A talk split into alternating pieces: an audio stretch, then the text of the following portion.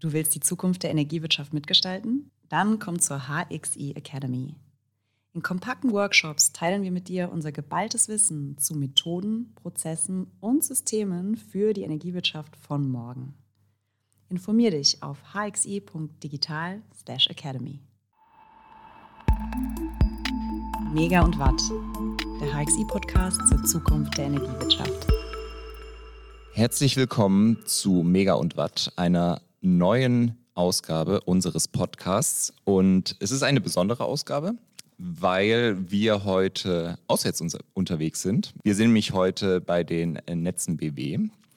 Und mir gegenüber sitzt die Eike Hartig und der Andreas äh, von der Netze BW. Und was die so Tolles in den letzten Jahren gemacht haben und warum sie mir heute gegenüber sitzen, das werdet ihr im Laufe der Folge herausfinden. Es, äh, ein was sei vorweg gesagt, es geht um ferngemeldete und ferngesteuerte Umspannstationen der zweiten Generation. Und ja, was es damit auf sich hat, das äh, werden wir jetzt besprechen wollen. Und spannend wäre auch erstmal zu wissen, wen haben wir da eigentlich heute äh, uns gegenüber sitzen? Ähm, vielleicht eine kurze Vorstellung. Ähm, Ladies first, Eike. Ja, hallo auch von meiner Seite. Danke ähm, für die Einladung, ist wahrscheinlich falsch, sondern schön, dass ihr da seid. ähm, genau, mein Name ist Eike Hartig. Ähm, ich bin ähm, Teilnehmerin des Projektes und kümmere mich um alles, was das Thema Change in diesem Projekt äh, betrifft, ähm, sei es Organisationsstrukturen aufzubauen, ähm, Kommunikation, aber unterstütze auch unseren Product Owner, der heute mit dabei ist, für alles, was sonst noch so anfällt. Uh, der Product Owner, gutes Stichwort. Andreas. Ja, darf ich mich auch kurz vorstellen. Andreas Hette, ich bin auch schon seit 2006 jetzt im Unternehmen, ähm, wie die Eike gesagt hat, Product Owner für das Thema ferngemeldete und ferngesteuerte Umspannstationen. Habe davor auch schon sehr viel mit Standardisierung von Umspannstationen ähm, gemacht und habe jetzt die Möglichkeit gehabt, 2019 eben dieses Thema voranzutreiben und bei der Netze entsprechend auch jetzt in einen Standard und in die Fläche zu bringen. Und ähm, Ortsnetzstation, also was kann ich mir darunter, wie viel gibt es da? Gibt es da ein oder gibt es da eine Million? Wie viel habt ihr?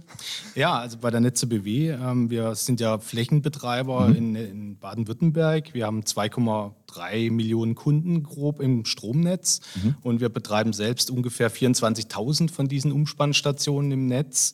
Also ist doch schon eine recht große Anzahl und davon wollen wir eine nicht unerhebliche Anzahl auch automatisieren in Zukunft. Umspannstation. Ich frage jetzt einfach mal als, als plumper Endverbraucher, der irgendwie sein Kabel zu Hause in die Steckdose steckt. Also wie ist das einzuordnen in den vorgelagerten Ebenen? Was, was macht das? Ja, ähm, kann man eigentlich ganz einfach zusammenfassen. Umgangssprachlich, viele kennen so dieses Wort Trafohäuschen, wo mhm. da irgendwo in der Ecke steht. Das brummt manchmal vielleicht noch vor sich hin.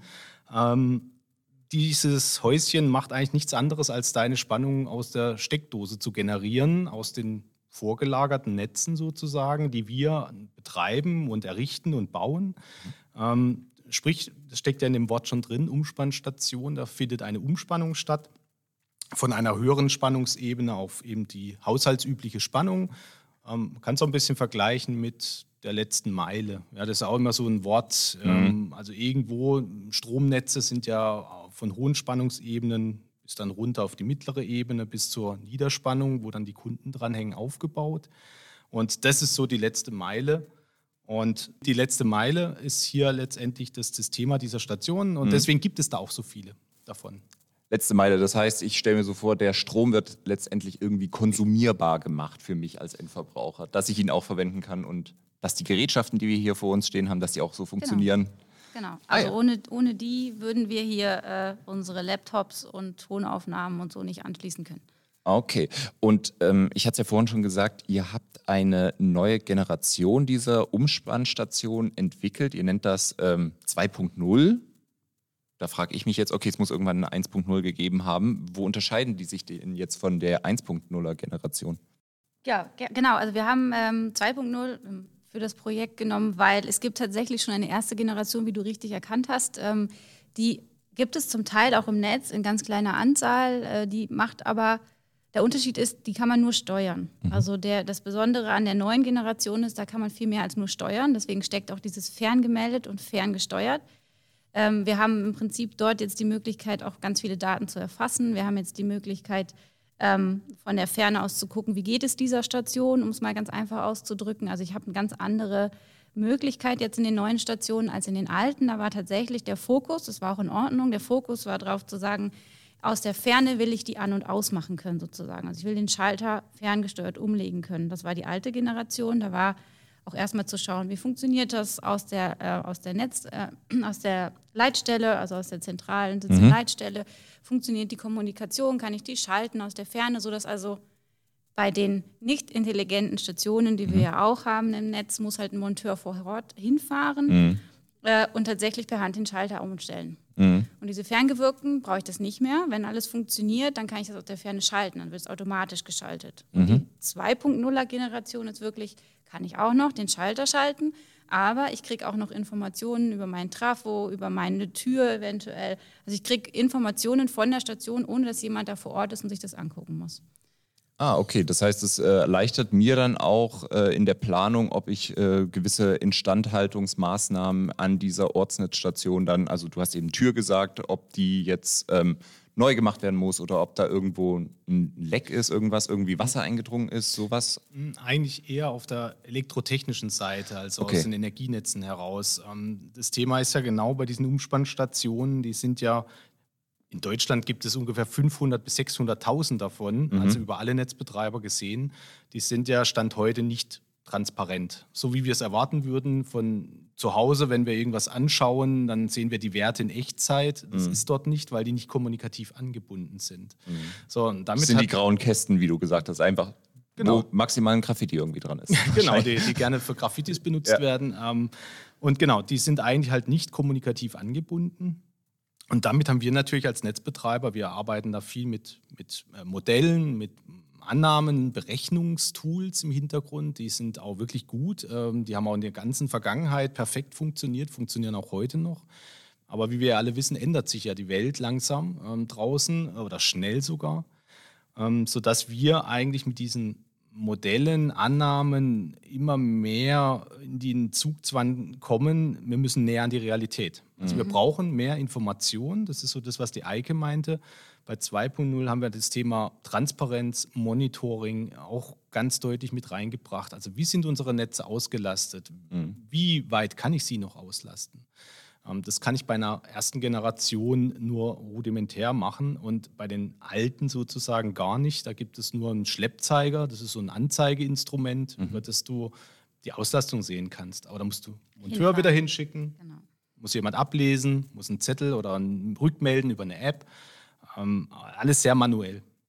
Und sind diese Umspannstationen der zweiten Generation ähm, wichtiger Baustein für die Energiewende? Aus unserer Sicht ja. Also ähm, die, klar, also Energiewende heißt, ne, wir gehen äh, Richtung regenerativ, ähm, wir sch schalten die klassischen Geschichten nach und nach ab. Das ist ja so das, was man allgemein unter Energiewende versteht. Mhm. Und als Netzbetreiber müssen wir natürlich schauen, ähm, wie gehen wir damit um. Wir haben jetzt dann PV-Anlagen auf Hausdächern, wo vorher irgendwie nur, keine Ahnung, Stall war oder sowas. Mhm. Ähm, und da bedeutet das natürlich eine ganz andere Belastung für das Netz. Wir können sowas natürlich ähm, theoretisch, wie Andreas schon gesagt hat, berechnen, ähm, was dieses Netz dann in, diesem, in dieser Region aushalten kann, wieso die Grundbelastung ist. Das können wir theoretisch berechnen. Durch die Station können wir es jetzt aber auch in echt dann auch sehen. Also das heißt, wir sehen dann in unseren Systemen die Echtzeitdaten. Wir wissen also, wenn sich jemand meldet und sagt, ich möchte eine ganz große PV-Anlage oder ich will ein E-Fahrzeug haben und will eine Ladesäule mir installieren, dann können wir relativ einfach sagen, überhaupt kein Thema, weil ähm, Netzauslastung ist ganz gering, weil da ist nichts. Oder wir sagen, oh, ähm, wir brauchen ein paar Baumaßnahmen, wir müssen da ähm, erweitern, verändern, damit der Kunde dann auch sauber quasi sich anschließen kann. Mhm. Ähm, und so haben wir dann natürlich äh, die Chance, als Netzbetreiber sicher zu sein, dass wir jetzt nicht in irgendwelche Überlastszenarien reinkommen. Ähm, und gleichzeitig hat der Kunde natürlich den Vorteil, dass er relativ schnell wahrscheinlich auch eine Antwort bekommen kann und wir jetzt keine äh, ähm, Berechnung mehr im, im Theoretischen machen müssen. Mhm. Und wir müssen nicht rausfahren. Also wenn man jetzt sagt, Energiewende bedeutet halt auch, man kann ja auch weiterdenken, wir haben äh, weniger äh, Kollegen, die die Station anfahren müssen, so, weil ich krieg's halt einfach übertragen.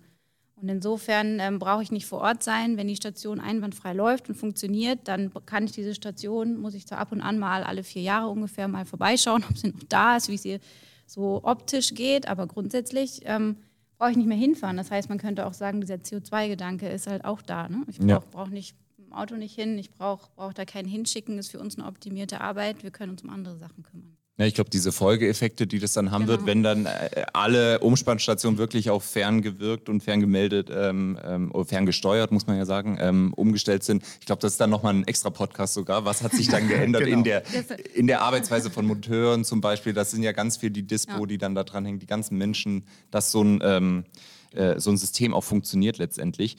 Ähm, das Projekt klingt für mich jetzt erstmal mega spannend und ich stelle mir auch gerade vor, dass äh, das gar nicht so einfach ist, auch intern überhaupt so ein Projekt erstmal die Auftraggeber zu überzeugen und das ans Laufen zu bringen. Wie lief das ab? Genau, da, da würde ich vielleicht ähm, was dazu sagen. Und zwar, ähm, es, ist, es ist die Herausforderung gewesen bei der 2.0 ganz einfach, wir müssen hier auch organisatorische Dinge mit berücksichtigen. Also jetzt haben wir viel Tech-Talk gemacht gerade eben, mhm. ähm, eher wie man technisch Dinge machen kann. Ähm, aber es geht eigentlich im Kern darum, wie kann ich sowas abwickeln. Also wenn man überlegt, wir, wir haben 24.000 Stationen, wir wollen dann einen Großteil automatisieren, ähm, dann kommt diese organisatorische Komponente dazu. Also wie kann ich das effizient abwickeln? Wie, wie kann ich einen Massenrollout äh, darstellen? Und dann, wie, welche Technik brauche ich dazu? Mhm.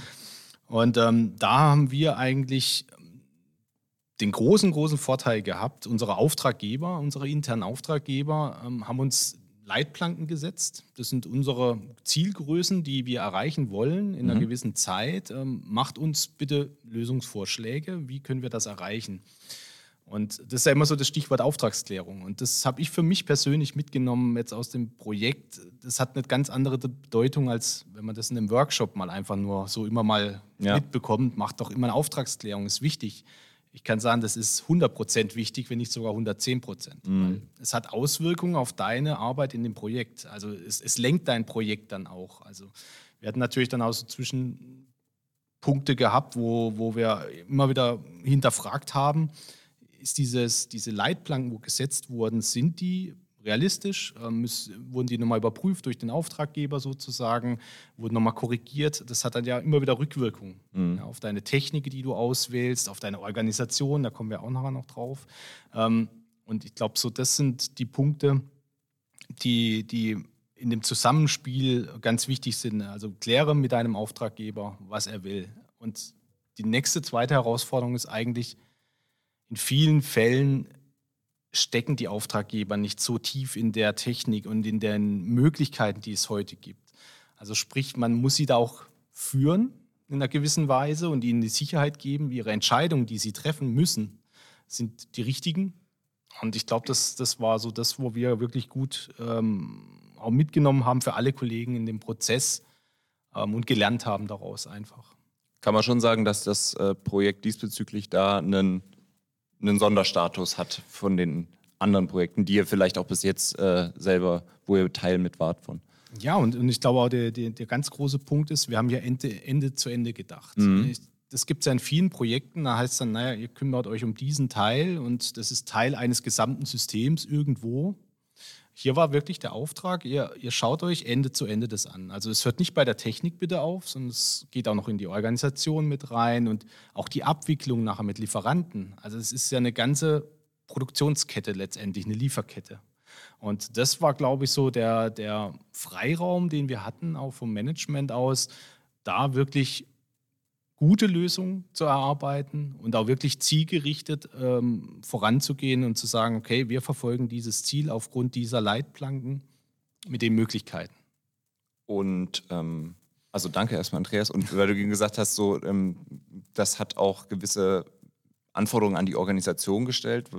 Was wären da zum Beispiel? Anforderungen? Also innerhalb dem Projekt, ähm, also ich bin ja tatsächlich später in das Projekt reingekommen. Ich hatte ja irgendwie den, den glücklichen Fall, die, die Technik, äh, das Konzept für die Technik war so weit entwickelt, ähm, dass es da wirklich noch ums Umsetzen geht oder ging. Ähm, und äh, meine Aufgabe war ja tatsächlich zu sagen, äh, wie, wie kriegen wir denn dieses Projekt dann auch nachhaltig in unsere Organisation verankert. Ähm, aber das, was ich im Projekt auch schon gesehen habe, und das war eigentlich für mich ein super Beispiel, wie wir das eigentlich in die Organisation reinbekommen, ist dieses Cross-Funktionale, was wir schon im Projekt hatten. Also ich kenne es tatsächlich auch aus anderen Projekten bei uns im Konzern. Wir sind jetzt nicht das erste Projekt, was sich das ausgedacht hat, aber ich fand es total besonders, weil wir hier jetzt gerade in diesem Umfeld, ähm, diese Station vereint so viel von der technischen Seite her vereint diese Station so viel verschiedene Techniken. Also so äh, aus der Elektrotechnik heraus ist es nicht nur der Trafo, der da steht, sondern ich habe Kommunikationstechnik, ich habe bei uns Sekundärtechnik, Schutz drin. Also da sind allein bei uns im, im, innerhalb des Konzerns verschiedene Fachbereiche für zuständig. Und wir mussten es hinbekommen, dass diese Fachbereiche schon im Projekt, obwohl sie sich vorher ähm, innerhalb, also diese Kollegen kannten sich vorher nicht. Das heißt, wir mussten innerhalb dieses Projektes, und das hat das Team auch total gut hinbekommen, crossfunktional arbeiten. Und es ging nicht darum zu sagen, äh, das ist doch deine Aufgabe, weil du bist doch von Hause aus dafür zuständig, sondern es war, hm, nein, wir haben hier eine Aufgabe, wie lösen wir es gemeinsam? Und das war was ganz Besonderes in diesem Projekt, was ich gesehen habe, weil die haben sich wirklich super zusammengerauft und da war wirklich nicht mehr so dieses äh, Fingerpointing, das ist deins oder meins, sondern das ist unsers. Und mhm. das war auch dieser, dieser Gedanke oder dieser Spirit, den wir dann aus dem Projekt gerne mitnehmen wollen und wie ich eigentlich dann auch gesagt habe, naja, Organisationsstruktur, da soll ein neues Team entstehen, das können wir auch gerne auch nochmal beleuchten dann. Ähm, eigentlich haben wir hier doch die Blaupause dafür. Genau so muss es dann später in der Linie auch funktionieren. Und das fand ich sehr besonders. Und dieses neue Team, wie, wie, sah das aus? Dann hat sich aus dieser ganzen Geschichte ein neues Team entwickelt, was daran gearbeitet hat, was super crossfunktional, heterogen zusammengesetzt war? Im Projekt ist es jetzt so, tatsächlich für, für die Zukunft, also wir sagen dazu immer für unsere Linie, das mhm. ist so die klassische ähm, Struktur bei uns, ähm, haben wir ein ganz neues Team geschaffen. Also wir haben ähm, gesagt, wir brauchen Mitarbeiter ähm, an einer Stelle, wo vorher noch keine waren. Das heißt, wir haben jetzt ein neues Team gegründet, wo wir jetzt dann auch ähm, Ende des Jahres die, die Leitung dafür ähm, benennen durften. Und da werden jetzt neue Kollegen, neue oder interne, also es ist bunt gemischt, bunt zusammengesetzte Kollegen eingestellt, die sich dann vollumfänglich um dieses Thema kümmern von Ende zu Ende. Ähm, Spannend. Und da haben wir genau gesagt, also da muss genau diese Cross-Funktionalität da sein. Also es reicht nicht, dass ich reine ähm, Kollegen, Elektrotechniker habe, Kolleginnen, die jetzt mhm. irgendwie in dem Team aus dem Strombereich kommen, sondern wir brauchen Leute, die aus der Kommunikation kommen. Wir brauchen Leute, die, äh, also technische Kommunikationstechnik, wir brauchen Leute, die ähm, sich mit dem Schutz, mit der Technik, mit der Sekundärtechnik auskennen, damit wir schnell auch funktionieren können, weil mhm. diese Station vereint das jetzt. Ja. Ähm, und das ist auch für uns was Besonderes, weil wir die Verantwortungen bei den Stationen und auch für die Technik klar aufgeteilt haben bisher. Das war auch in Ordnung so für die Betriebsmittel, die wir hatten. Das konnte man auch genauso machen. Aber die neue Station fordert uns als Organisation eigentlich auch heraus, zu sagen, ihr müsst da irgendwie anders zusammenarbeiten, weil ich kann nicht sagen, oh nee, das darf ich jetzt nicht anfassen, jetzt muss ich erstmal den Kollegen anrufen, dann kommt wieder jemand rausgefahren, guckt sich es wieder an. Da müssen wir einfach gucken, wie können wir das optimal aufstellen, wie bündeln wir das Know-how an der Stelle. Und das war uns ein Gedanke, also ein wichtiger Gedanke, das zu schaffen, aber gleichzeitig immer mit der Linie, die auch schon da ist. Wir haben ja ganz viele Kollegen, die bei uns draußen im Netz, in der Fläche unterwegs sind. Mhm. Ähm, und die sind ja auch weiterhin da. Und es muss, aus unserer Sicht muss das wie so ein ganz super geöltes Zahnrad ineinander laufen. Ohne die Kollegen in der Fläche kann dieses Team nicht funktionieren. Das funkt, also die können zwar äh, bestimmte Fragen beantworten, aber sie sind immer auf diese Mitarbeit, Zusammenarbeit angewiesen. Und das war jetzt für uns auch ganz besonders, das mit den bestehenden Teams, denen auch zu erklären und denen die Chance zu zeigen, weil wir Sorge hatten, also wir wollten, man will ja nie irgendeine Arbeit wegnehmen oder man will niemandem irgendwelche Kompetenzen absprechen, sondern mhm. wir haben gesagt, nee, nee, da kommt Arbeit auf uns zu, das wird mehr, das wird anders und wir wollen ein Team schaffen, was die Kollegen entlastet und gleichzeitig optimal mit den bestehenden Bereichen zusammenarbeitet. Weil die haben ja ihr Know-how. Also, ja. War es denn einfach, da Leute zu, von überzeugen, da mitzumachen?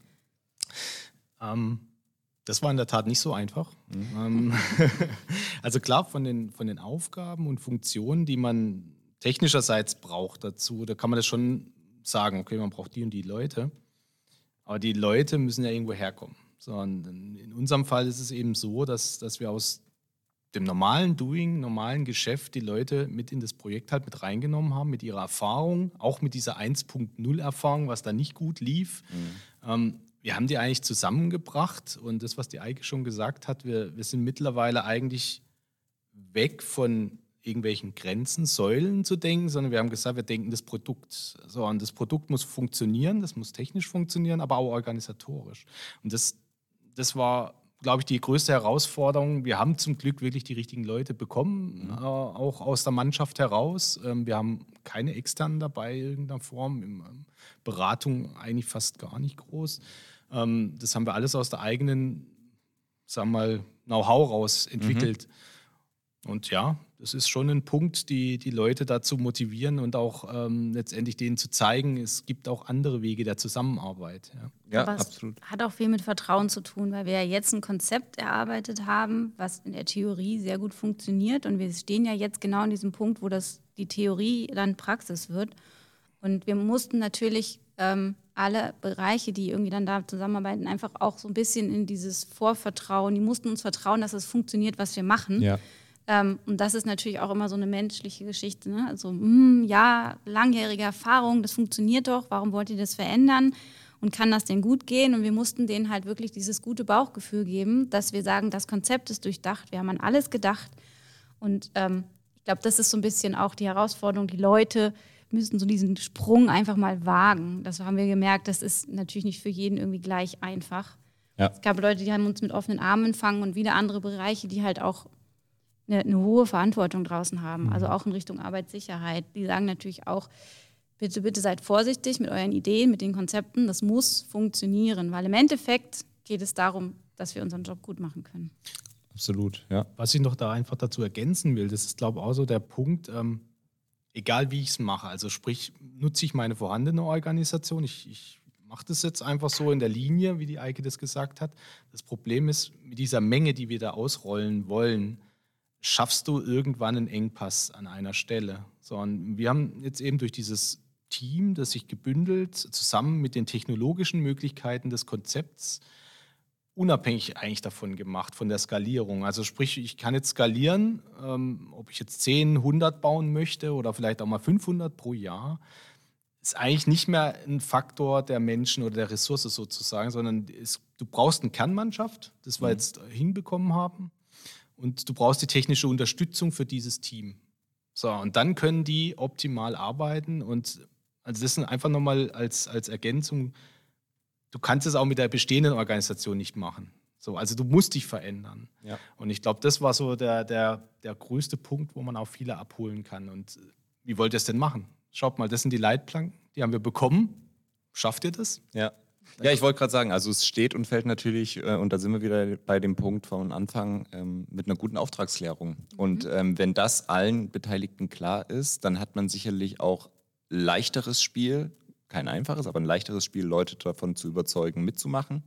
Und man hat das auch in Hinsicht der Kommunikation, Erwartungsmanagement, was wird von meinem Projekt, von meinem Team überhaupt erwartet, von den Auftraggebern, hat man immer einen schönen Abgleich. Ähm, das, ähm, ja, also ich höre euch total gern zu, weil ich irgendwie schon, gibt es denn schon positive Ansteckungseffekte innerhalb? Also habt ihr schon gehört, dass andere bei euch rangetreten sind und gesagt haben, hey, das eigentlich total geil, wenn man irgendwie mal Leute aus verschiedenen Bereichen irgendwie zusammenbringt, anstatt man da sich immer nur so sporadisch austauscht.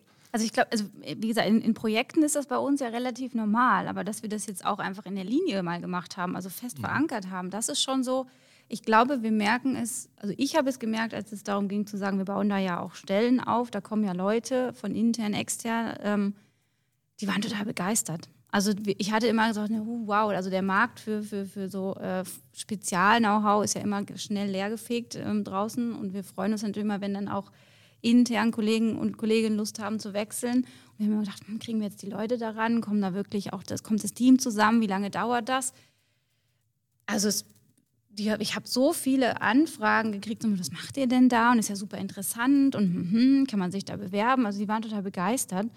Und das hat für mich irgendwie gezeigt, so wow, da haben wir irgendwie einen Nerv getroffen. Also die haben richtig Lust auf neues Arbeiten, ähm, auf Veränderungen. Ähm, das, da, sind, da sind ganz, ganz viele dabei. Super. Es ist ja ein Mega-Thema, wie du vorhin ja auch gesagt hast. Ähm, man weiß ja heute natürlich, wir machen das ja auch aus gewissen Gründen natürlich, Use Cases muss man ja auch haben, sonst mhm. macht man sowas nicht. Mhm Aber ich behaupte mal, da werden in Zukunft, wenn man das jetzt mal auch in einer größeren Menge dann zur Verfügung hat, auch völlig neue Use Cases entstehen. Also ja. auch für die Kollegen, die da drin arbeiten, die, die sehen das als ein Zukunftsthema. Und ich glaube, das ist eine Riesenmotivation, etwas mitgestalten auch zu können ja. ähm, und da mitarbeiten und Teil davon zu sein. Ich glaube, so die Identifikation, das, was wir jetzt an dem Projektteam hatten, dass sich jeder damit identifiziert. Also jeder Kollege, der in diesem Projekt mitarbeitet, der identifiziert sich damit. Das heißt, ähm, wenn es dann Diskussionen gibt, dann verteidigt man das natürlich auch, weil ja. man überzeugt davon ist, das ist der richtige Weg. Ja, und diese Diskussion gab es oft. Ja. Was auch gut ist, denke ich, weil man geht natürlich dann auch durch so eine, so, so, so eine harte Feuerprobe, sage ich mal, aber hinterher ist das, was rauskommt, halt auch echt. Solange man noch diskutiert, ist das äh, tatsächlich ähm, dann ist ja noch nichts verloren. Ich sage immer, ähm, wenn man aufhört miteinander zu äh, sprechen, dann ist es eher kritisch. Ähm, aber von daher, also ich finde das total schön. Ich hoffe und wünsche euch natürlich auch, dass ihr noch ganz viel mehr solche äh, Erlebnisse und Momente in, in der Zukunft haben werdet. Und ähm, ja, ihr habt jetzt so viel, äh, so viel spannende Themen gesagt ähm, und ich glaube, dass, dass es da auch noch ganz viel mehr zu äh, erzählen gibt. Ähm, trotzdem würde ich gerne beiden von euch nochmal die Möglichkeit geben wollen, einfach vielleicht mal so einen konkreten Punkt ähm, nochmal besonders hervorzuheben oder den noch hier anzubringen. Und zwar haben wir das in unserer schönen Abschlussrubrik, die da heißt. Was ich zum Schluss noch sagen möchte. Und auch da würde ich sagen, ähm, Eike, fangen wir doch einfach mal mit der Frau wieder an. Gibt es noch was, was du unbedingt loswerden möchtest? Ähm, ich würde mich gerne bei dem Projektteam eigentlich bedanken und auch beim Andreas, weil ich bin ja später dazugekommen und es war irgendwie nie ein Thema. Also dieses Team war so ähm, super aufgestellt, die haben mich mit offenen Armen empfangen und das war für mich was ganz Besonderes. Ich musste mich nicht groß einarbeiten oder ähm, ähm groß irgendwie versuchen, meine Position zu klären, sondern ich war einfach willkommen und wir haben gemeinsam gearbeitet. Es hat Spaß gemacht. Sehr schön. Andreas? Also ich glaube, für mich hat es gezeigt, man kann auch anders arbeiten, zusammenarbeiten. Und ich glaube, das haben die Kollegen, wo auch mit in dem Projektteam sind, erleb erleben dürfen. Ich, ich persönlich auch. Also das war für mich eigentlich so der größte Moment, dass wir zusammengewachsen sind aufgrund einfach dieses Themas, dieses, dieses Produktgedanken und wir verfolgen ein gemeinsames Ziel. Also das fand ich so die spannendste Entwicklung während der ganzen Zeit. Wir sind ja noch nicht ganz fertig, also wir sind jetzt auf der Zielgeraden. Ähm, aber das war für mich so dieses wirklich Silo-Denken, wo man ja kennt aus der Vergangenheit, du darfst nur das machen, hatte die Eike vorhin ja auch angesprochen. Das, das führt nicht dazu, dass man besser und schneller wird, sondern man muss zusammenkommen. Ja. ja. Ja, also mir bleibt nur noch zum Schluss zu sagen, die Fahrt hier nach Stuttgart hat sich mehr als gelohnt. Ähm, vielen Dank euch beiden. Ähm, ich fand, ihr habt äh, super Einblicke gegeben und ich wünsche euch für den Abschluss dieses Projektes jetzt erstmal das Allerbeste und für die weiteren Projekte dann natürlich auch und freue mich vielleicht dann in gewisser Zeit einen Folgepodcast aufnehmen zu dürfen, um zu wissen, was hat sich denn da jetzt konkret noch verändert bei den Leuten. Vielen Dank. Ja, sehr gerne. Danke, sehr gerne. Mega und Watt, der HXI-Podcast zur Zukunft der Energiewirtschaft.